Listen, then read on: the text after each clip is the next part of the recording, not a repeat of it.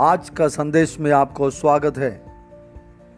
याकूब के पत्री तीसरा अध्याय में आज हम लोग हैं। यहाँ पर हम लोग इस अध्याय को तीन बाग से इसको बांट सकता है। पगला वज़न से पाँचवा वज़न तक पगला बाग वज़न छः से बारह तक दूसरा बाग वज़न तेरह से बाकी अठारह तक तीसरा बाग करके हम लोग इसको बाग कर सकता है। पगला बाग में एक से पाँच तक हम लोग ये देखते हैं कि हमारे जो जीव का सामर्थ्य मतलब हमारे जीवन को नियंत्रण करने वाला जीव के बारे में इस पगला बाग में देखते हैं। दूसरा बाग में उस जीव को गलत इस्तेमाल करने के बारे में दूसरा बाग में देखते हैं। तीसरा बाग में ज्ञानी या समझदार कौन है करके यहाँ देखते हैं। तो पहला बाग में जब हम लोग जाएँगे, वहाँ पर एक वज़न, पाँच सौ वज़न जब पढ़ते हैं वैसे ही जीव भी एक छोट सा अंग है, एक छोटा अंग है। और वह बड़ी बड़ी मतलब डीगे मारती है। यहाँ पर हम लोग देखते हैं, ये जीव एक बहुत छोटा है। लेकिन बहुत बड़ा सामर्थ्य इसके अंदर है। इसको समझाने के लिए दो उदाहरण यहाँ पर हम लोग देखते हैं। एक लगाम जो घोड़ा के मुँह में जो डाला हुआ वो लगाम, वो छोटा लगाम को लेकर उतना बड़ा उस जो घोड़ा को वहाँ पर नियंत्रण किया जाता है। और हम लोग देखते हैं, जो भी बहुत बड़ा बड़ा रेस में हॉर्स रेस में जो वहाँ पर जाने वाले जो घोड़ा है, जो घोड़ा लगाम लगाते लगा, जिसमें लगाया हुआ है, जो अपना जो चलाने वाला का नियंत्रण में रहता है, वही घोड़ा ही जीत जाता है। मनमानी करने वाला घोड़ा कभी वहाँ पर जीतता जीतने का संभावना नहीं है। तो एक उदाहरण, लगाम का उदाहरण है, और दूसरा उदाहरण यहाँ पर हम लोग देखते हैं, पतवार के बारे में। मतलब बहुत बड़ा जहाज़ को नियंत्रण करने वाला छोटा पतवार। ये जीव भी उसी तरह छोटा है, लेकिन बहुत बड़ा कार्य करता है। हमारे जीव में बहुत बड़ा सामर्थ्य प्रिय भाई बहन लोग। हम लोग इसके बारे में बहुत बार सुन चुके इस साल में भी शुरुआत से प्रभु यीशु, परमेश्वर हम लोगों को इसी के बारे में हम लोगों को समझाया है। तो हम लोग हमारे जीव को हम लोग नियंत्रण करना है, उसमें से उसको कैसे इस्तेमाल करना है, उस जीव के अंदर बहुत बड़ा सामर्थ्य है करके हम लोग जानते हैं और हम लोग नीति वज़न से हम लोग सुने हैं। नीति वज़न अट्ठारह के इक्कीस में हम इस प्रकार हम लोग पढ़ते हैं, जीव के वश में मृत्यु और जीवन दोनों होते हैं और जो उसे काम में लाना जानता है वह उसका फल भोगेगा।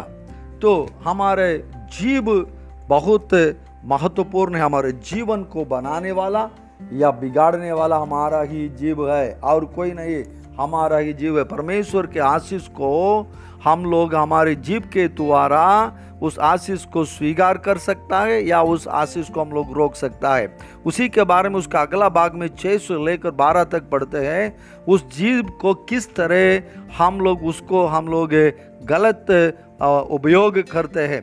दसवा वज़न में देखते एक ही मुँह से धन्यवाद और साफ़ दोनों निकलते हैं।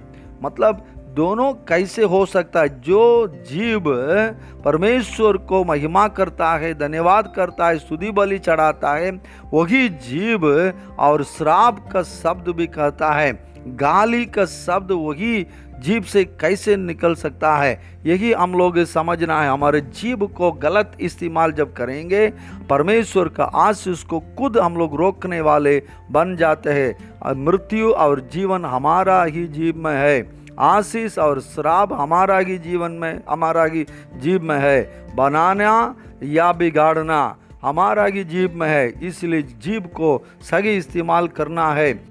हमारे पति के बारे में, पत्नी के बारे में, बच्चों के बारे में, परिवार के बारे में जो हम लोग चाहते हैं, जो आशीष आप देखने के लिए चाहते हैं, वही शब्द भी हमारे मुँह से निकले। आप चाहते हैं आशीष, लेकिन बोलते हैं श्राप। और आप चाहते हैं आगे का परिवर्तन, लेकिन बोलते हैं गाली। आपका बेटा अच्छा स्थान में बैठने के लिए आप चाहते हैं, लेकिन आप बुलाते हैं कुत्ता। आपकी बेटी हर बात पर आगे बढ़ने के लिए आप चाहते हैं, लेकिन उसको बुलाते हैं गदहा। और आपका पति बुद्धिमानी से आपके परिवार को संभालने के लिए आप चाहते हैं, लेकिन आप उसको बुलाते हैं पागल।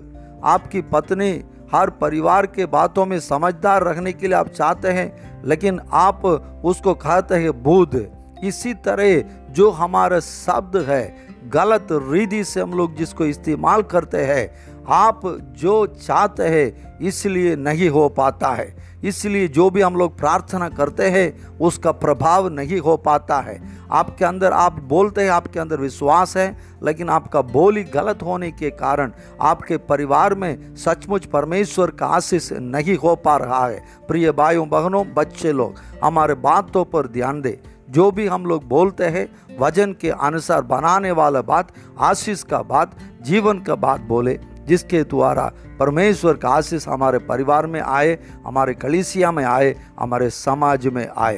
परमेश्वर का आशीष हम सबके साथ रहे। आइए प्रार्थना करें।